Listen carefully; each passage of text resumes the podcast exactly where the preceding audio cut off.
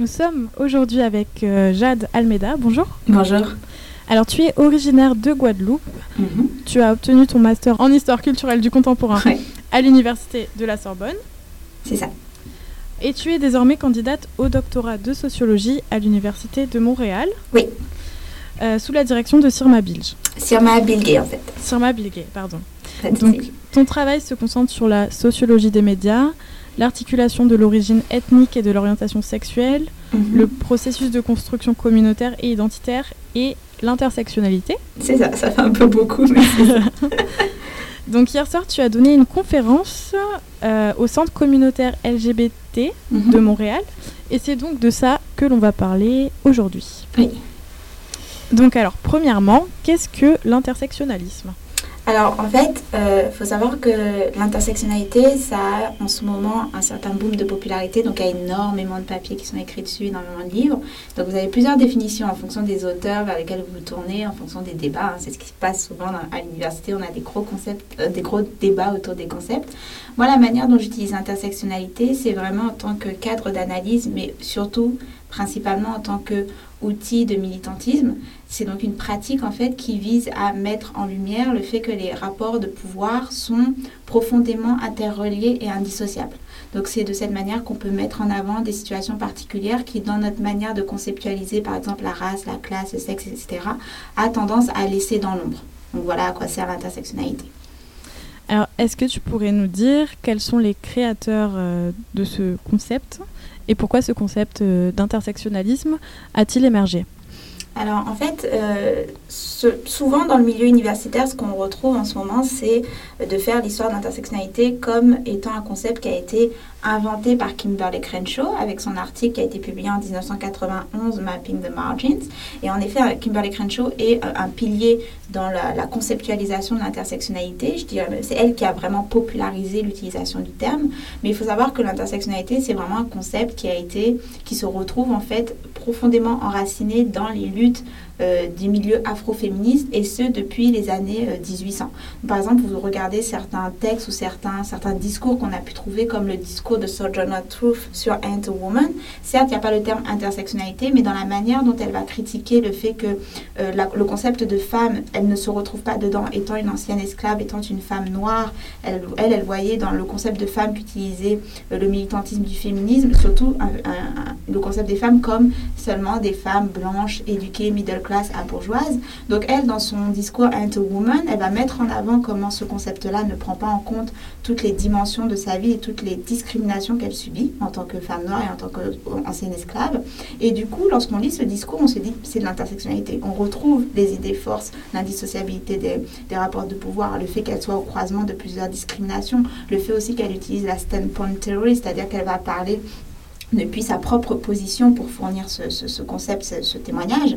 Et du coup, ce sont des, c'est ce qui forme, ce sont les idées forces de l'intersectionnalité. Donc on pourrait dire que certes que l'intersectionnalité a été popularisée par Kimberly Crenshaw, mais je suis contre cette idée qu'elle a inventé le, le concept. C'est une manière, en fait, je trouve, d'effacer la participation et vraiment le, l'importance euh, des militantes, du militantisme, notamment afroféministe, dans le concept. C'est une, malheureusement une tendance qu'on retrouve souvent aussi à l'université. C'est cette tendance à garder que certains auteurs qui sont aussi universitaires et, par- et oublier le, concept lorsqu'il vient d'autre part, comme si finalement au niveau du militantisme, si on n'est pas aussi universitaire, on n'a pas les moyens de conceptualiser, ce n'est pas le cas. Et lorsqu'on regarde ce qui a été produit depuis les années 1800, on se dit, c'est aussi de l'intersectionnalité. Donc si on veut trouver qui a inventé l'intersectionnalité, je dirais de se tourner vraiment vers les productions du milieu militant depuis les années 1800 et on retrouve déjà le- les premières, les premières lancements, les premières idées forces de l'intersectionnalité. Qu'est-ce que apporte l'intersectionnalisme au militantisme LGBTQIA+, de manière concrète Alors, de manière concrète, il faut savoir que euh, si j'ai fait cette conférence, c'était aussi pour montrer le besoin qu'on a de vraiment garder l'intersectionnalité dans le milieu militant. Comme j'ai dit, c'est vraiment un outil pratique de militantisme parce que c'est un outil qui a mis en lumière le fait que ces rapports de pouvoir étaient fortement interreliés et qu'on avait tendance à euh, affronter ou à tenter de s'opposer à l'oppression, souvent sous un seul concept. C'est-à-dire, vous alliez avoir du militantisme contre le racisme, vous alliez avoir le militantisme contre le sexisme, donc les mouvements militants pour les droits des populations noires ou euh, le mouvement des, du militants féministes. Sauf que, eh bien, lorsque vous êtes une femme noire, où est-ce que vous militez? Est-ce que vous, militez au sein du mouvement féministe? Mais dans ce cas-là, il y a aussi toutes les problématiques du racisme, voire aussi de la lesbophobie qui ne sont pas adressées par ce mouvement-là. Donc toute une partie, grosse partie de ce qui fait les conditions de votre vie. Ou est-ce que vous militez au sein du mouvement, par exemple, des Black Panthers où certes vous militez contre le racisme, mais, il y a aussi certains euh, concepts, concepts, enfin, certaines personnes qui ont conceptualisé au sein du Black Panther que les femmes noires, leur rôle c'était d'être couchées, c'était derrière l'homme. Donc vous, est-ce que vous acceptez ce mouvement-là alors que vous êtes aussi une femme, donc vous devez subir le sexisme, vous subissez aussi l'homophobie. Donc on a des, des, mouvements comme le Combat River Collectif qui vont se créer, donc c'est un groupe de femmes noires lesbiennes qui vont se créer pour adresser directement toutes les conditions de leur vie, donc racisme, sexisme, classisme, homophobie. Et donc elles vont utiliser sexualité pour montrer que si on veut tacler les systèmes d'oppression, il ne faut pas faire une hiérarchie en fait de ces oppressions. Il faut comprendre que ces oppressions fonctionnent de manière complètement euh, ensemble, indissociable, et donc les tacler tout à la fois. Ça peut paraître immense, ça peut paraître impossible, mais d'un autre côté, ce n'est pas plus impossible que de se dire si je combats le racisme, ça va régler toutes les oppressions de ma vie en tant que femme noire. Ce n'est pas le cas. Parce que même si le racisme disparaît, je subirai toujours le sexisme. Donc finalement, est-ce qu'il vaut mieux pas trouver un angle d'approche plus englobant prendre en conscience en fait de, du problème de manière globale plutôt que de se dire on va faire juste un, une chose et puis le reste, bon, si on, peut, si on a le temps, on verra. C'est en ça que l'intersectionnalité est vraiment pratique et dans les mouvements euh, militants LGBTQIA, qui est très utile en fait avec l'intersectionnalité, c'est d'éviter, comme je dis souvent, de se retrouver à parce que on fait de l'activisme pour de la justice sociale, on peut considérer qu'on est forcément du bon côté, qu'on ne peut pas devenir soi-même oppressant. On ne peut pas devenir soi-même oppresseur, sous prétexte qu'on se bat contre ces discriminations. Ce qui est faux. Le problème avec le mouvement, par exemple, LGBT, on a pu le voir, il y avait par exemple, et ça a été très, euh, très fortement dénoncé, le problème du racisme. Il y a également du racisme au sein de la communauté LGBTQIA. Il y a euh, également un gros problème de transphobie. Et le fait qu'on a tendance à vouloir réunir toutes les luttes LGBTQIA, et euh, lorsqu'on fait une association, on fait une association LGBTQIA, mais quand on regarde dans, les, dans les faits ce pourquoi ils luttent, on se dit finalement ils luttent, ils luttent peut-être juste pour les gays ou juste pour les lesbiennes, maximum, on va dire, de lettres. Mais se dire que parce qu'on lutte pour les gays et les lesbiennes, on va également lutter pour euh, les femmes trans, par exemple, ou pour les non-binaires, c'est complètement faux. on oublie, en fait, les particularités de chaque lutte. Donc, avec l'usage de l'intersectionnalité, avec ce cadre d'analyse qui nous oblige à constamment remettre en question nos privilèges, notre positionnement, nos discours et nos pratiques, mais également à accepter qu'on parle d'un certain point de vue et que ce point de vue est fortement limité, on ne peut pas lutter pour tous. On, on va lutter par exemple pour les gays et en ce sens, en quoi on peut être utile pour les autres en reconnaissant que nos actions de base ne le sont pas? Là, on a une approche intersectionnelle et donc on évite de devenir soi-même oppressant. Il y a beaucoup de critiques euh, qui ont eu lieu euh, par rapport à ce mouvement intersectionnaliste du côté, euh, du, côté du milieu juridique. Mhm. Est-ce que tu pourrais nous expliquer ces critiques et en quoi elles ne sont pas, enfin en quoi il est nécessaire de les surpasser il ben, faut savoir que ce dont j'ai parlé, l'article de 1991 de Kimberly Crenshaw, elle parlait en fait, elle est venue avec l'idée de cet article et donc de populariser ce terme parce qu'elle était tombée sur ce cas d'une jeune femme noire, mère de famille, qui avait euh, porté plainte parce que après avoir passé un entretien, elle n'avait pas été retenue pour cette entreprise, par cette entreprise, et elle considérait qu'elle n'avait pas été retenue parce qu'elle était une femme noire. Or, cette plainte n'avait pas été reçue par juge qui avait considéré en regardant les employés de cette fameuse entreprise que, eh bien, ils trouvaient des noirs et ils trouvaient des femmes, donc euh, sa plainte était non recevable. Sauf qu'en regardant vraiment de près euh, qui avait embauché cette entreprise. Certes, ils avaient embauché des hommes mais noirs, mais euh, c'était parce que c'était une entreprise qui avait énormément d'ouvriers. Donc, ils embauchaient des noirs, mais c'était systématiquement des hommes qui donc faisaient le travail euh, ouvrier. Il n'y avait pas de femmes noires ouvrières.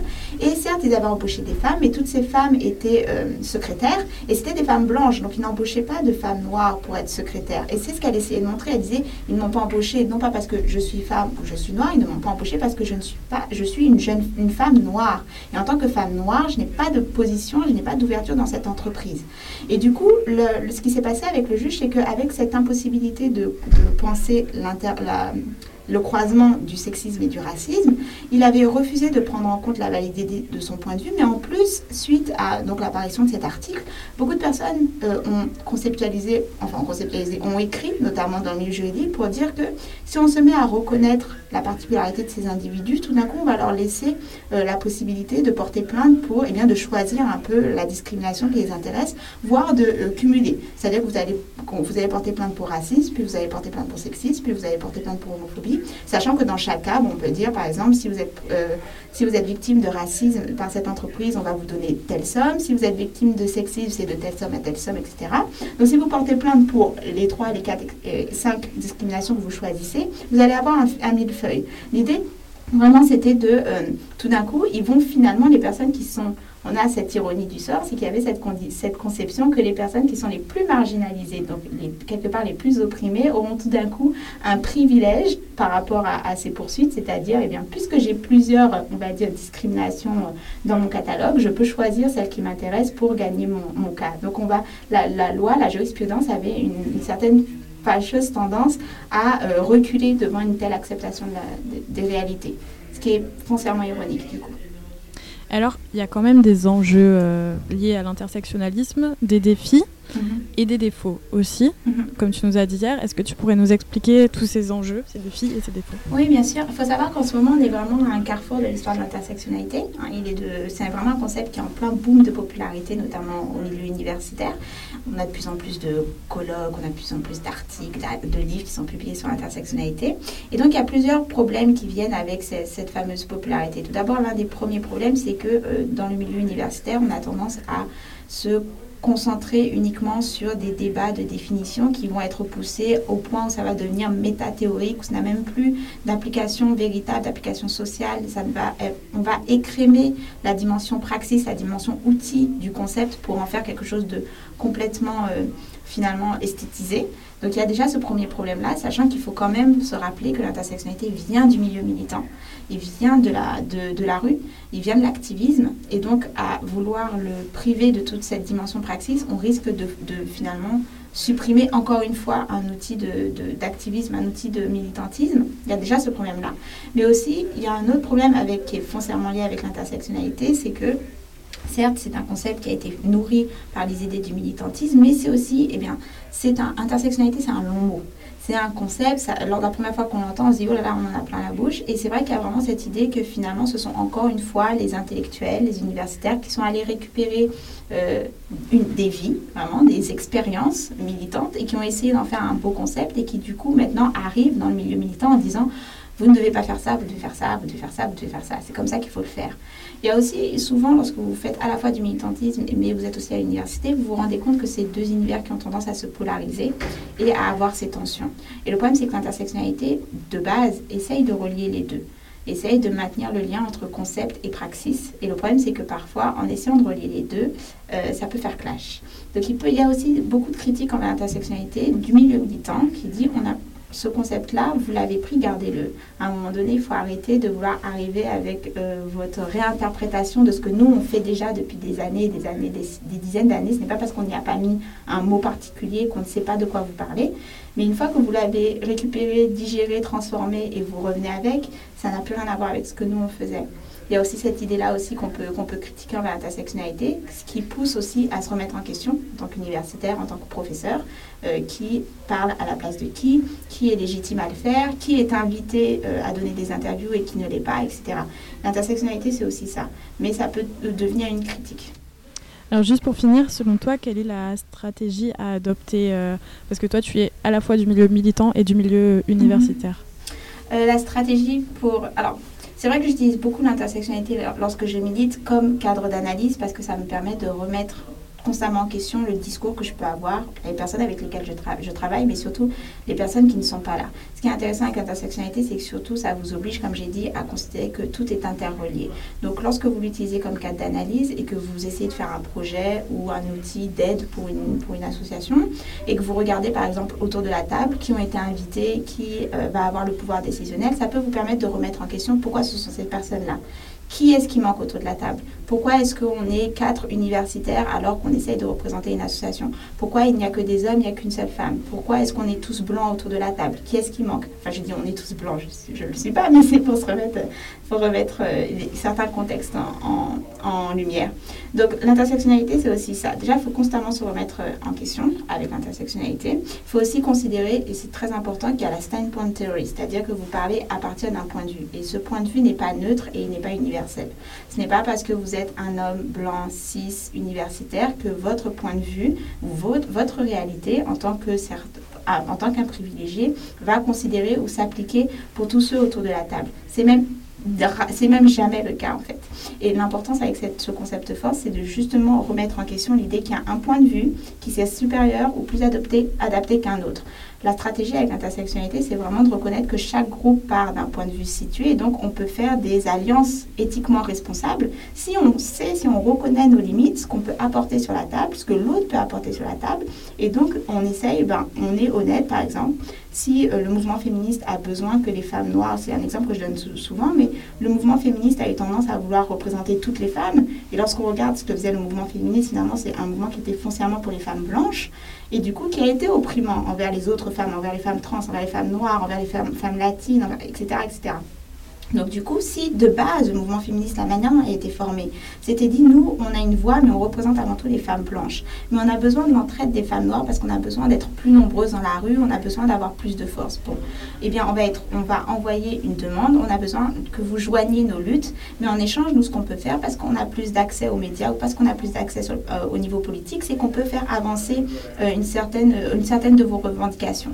C'est ça, c'est ça, c'est une coalition éthique. Le problème, ce qu'on retrouve souvent, malheureusement, c'est qu'on a un groupe qui va avoir plus d'attention que les autres. Donc, lorsqu'il va faire une manifestation, par exemple la Women March, va avoir énormément de, femmes, énormément de monde. Et puis, lorsque quelques semaines plus tard, on va avoir une marche en, faveur pour les femmes immigrantes, par exemple, ou une marche pour les droits des femmes trans, ben là, on va avoir que des femmes trans dans la rue ou que des femmes immigrantes. Et on va pas voir ces mêmes femmes blanches qui disaient militer pour toutes les femmes venir marcher avec elles. Là, c'est pas là, ça, c'est une, une forme de lutte oppressante. Et ce que forme l'intersectionnalité, c'est d'arriver à dire reconnaissez que vous militez pour un certain point de vue et que du coup, à partir de là, on peut négocier. Là, on va, on va négocier. Là, ce sera éthique. Merci beaucoup, Jade. Je t'en prie, merci. Merci.